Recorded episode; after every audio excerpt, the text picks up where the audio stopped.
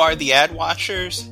We are attorneys at the National Advertising Division of BBB National Programs, a team with 50 years of experience investigating and resolving disputes over the truthfulness and accuracy of national advertising campaigns. To make sure advertisers can back up what they are telling consumers, we don't just take ads at face value, we put them to the test. Why? Because advertising law is simple, it's the execution that's hard. Welcome back to another episode of Ad Watchers, NAD's podcast that gives a view into how our organization reviews claims and applies advertising law. If you missed any of our previous episodes, don't forget to check them out later. They're available wherever you are listening to this. My co host today is NAD Assistant Director Annie Ugurlayan. This is your first time in the co host chair, Annie, and I can't think of a better topic to be discussing with you this is a topic, uh, something you know quite a bit about. What are we talking about today? Hi, Eric. It's such a pleasure to be here. So, today we're going to talk about cosmetics advertising. We're going to go through the kinds of claims that we see at NAD, the kind of support you might need, and also some emerging issues. So, claims in cosmetic advertising are something we've seen a lot in NAD and continue to see a lot.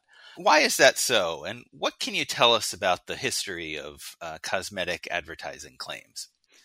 So we've looked at cosmetic advertising claims for, for quite some time, but we really started taking a closer look in the early aughts because we saw advertising making really strong claims, like you know comparisons to cosmetic procedures right forego plastic surgery just use our our product instead and so we started to take a closer look and really to try to provide, you know, guidance to industry. And while we haven't seen too many competitor challenges, at least with respect to anti-aging claims, we feel like we've brought a, quite a number of cases that have provided a, you know, good roadmap for, for advertisers to avoid making, you know, overbroad claims and this is a massive industry. I, I believe the, the, latest reports that the cosmetics industry is $500 billion globally and continuing to grow quickly.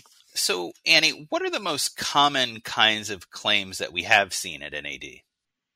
So, the most common claims we see are, you know, improvements in various anti-aging parameters, like fewer lines. Sometimes those are quantified claims, but fewer lines and wrinkles, firmer skin, improved uh, hydration in the skin. And certainly, you know, I'd mentioned earlier the comparisons to cosmetic procedures. We don't see that quite as much anymore. So there are ebbs and flows in the types of claims, but I'd say more often than not, these are the kinds of claims that we're looking at. And something we see often in reviewing these advertisements are before and after photos. These are a common feature in cosmetics advertising, trying to depict uh, the results you may achieve by using a particular product. And it's important to remember that before and after photos may be performance claims.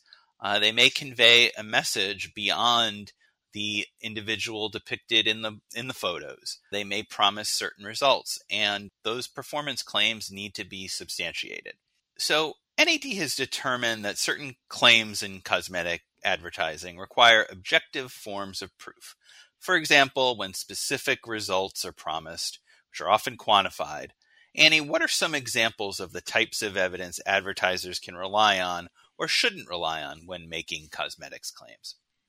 Sure. So I think the first thing uh, to ask is what is the claim, right? We always start with the claim at NAD. So is it objectively provable or subjectively provable? So if you have a claim like 90% of women told us their skin looked younger, that is something that can, that's a subjective claim leaving aside if there are any other uh, messages, but that can be supported by a home use test that should be reliable, of course, and have a questionnaire where you have uh, the that exact question asked right of the uh, participants but if it's objectively provable like you're saying reduces wrinkles increases hydration increases firmness those are things that can be measured and so there are actual tests, a corneometer test, which measures skin hydration, etc. And so you need that kind of testing, preferably a clinical test that actually shows that uh, those benefits can be achieved. What you shouldn't rely on is supplier data, for example. I, one of the questions I get asked, my supplier gave me this uh, certificate and they said this ingredient is in the product. It's very important to test the full and final formulation. Uh, so a couple of years ago, uh, we had a case at NAD where the advertiser relied on their uh, oil suppliers information about the amount of CBD that was in the product, but they didn't test the finished product to determine if the amount of CBD was actually in the product. So, and that uh, touched on efficacy claims that were being made as well. So avoid relying on supplier data and always make sure you test uh, the full and final formulation. Another issue that we've seen recently, at least in one case, was the consideration that you pay attention to the audience to whom the ad is directed.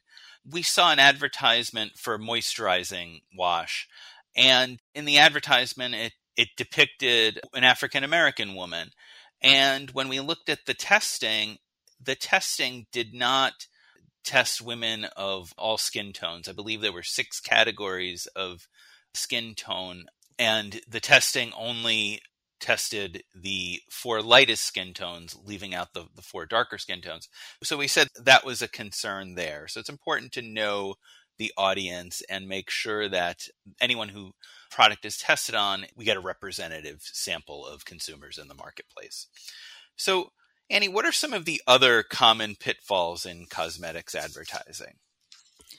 So, one of the most common pitfalls is the overstatement of a product's uh, capabilities or uh, the competitor product's shortcomings. So, we've seen claims such as, for example, dramatically younger looking skin, or claim that it lifts wrinkles from the inside out, or visibly lifted wrinkles and noticeably firmer skin.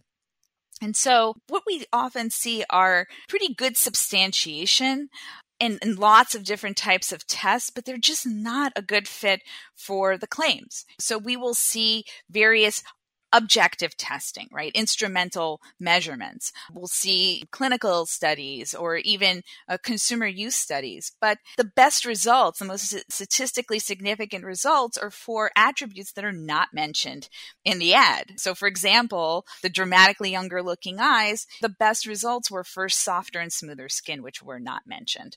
So, we often see that kind of disconnect. Quantity is, is not the key, it's quality of evidence and making sure it ties into the claims.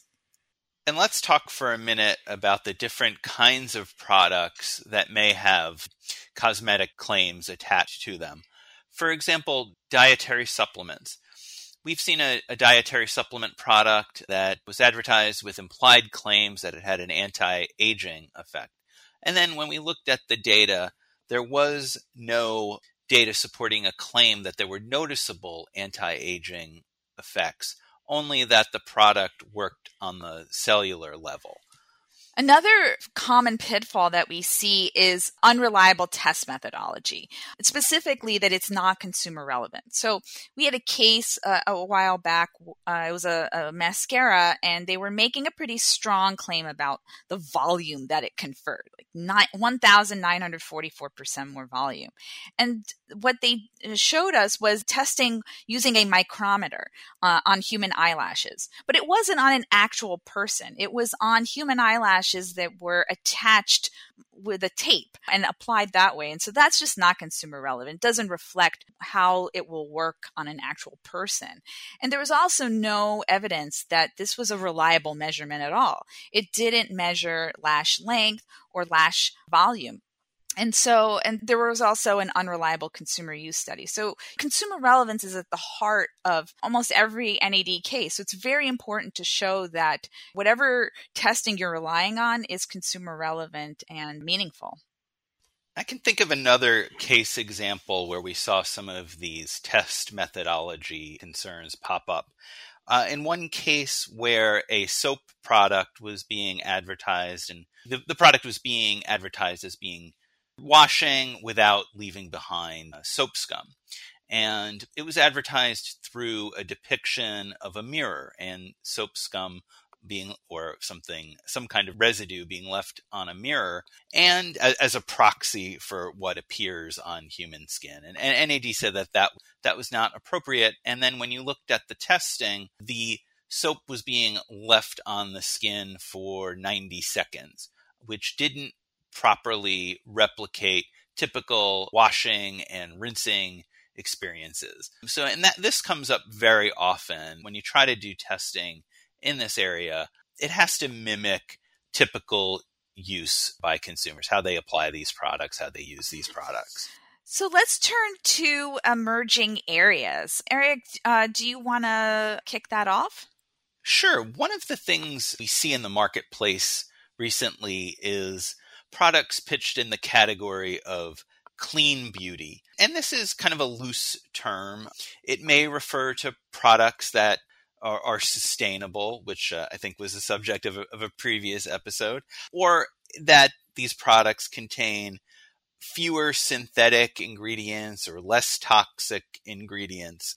So it's important to think about what is meant by clean in this context. That could have a lot of connotations. It's also important to consider any claims that may be made about particular substances that may or may not be harmful, which are included or which are included in a in a competitor's product and what are the advantages to this product uh, being tagged as a clean beauty product or with a claim that it does not contain certain kinds of, of substances.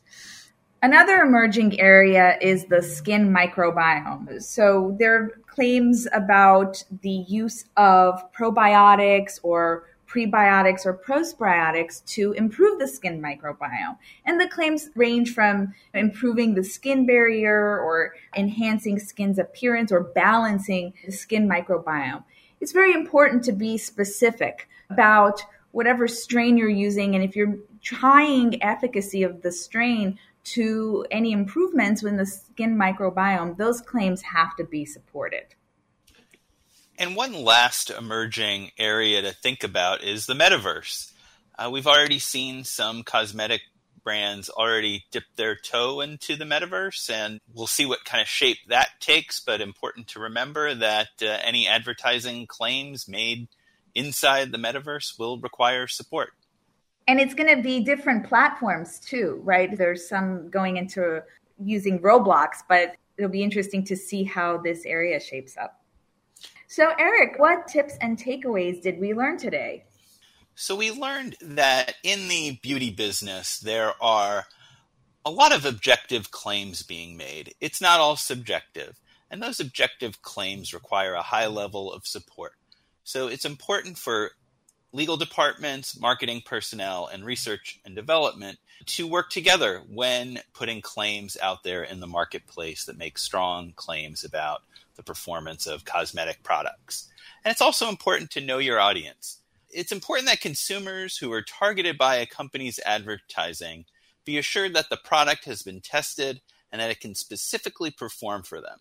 So, clinical studies supporting claims should be demographically reflective of the target population in the ad.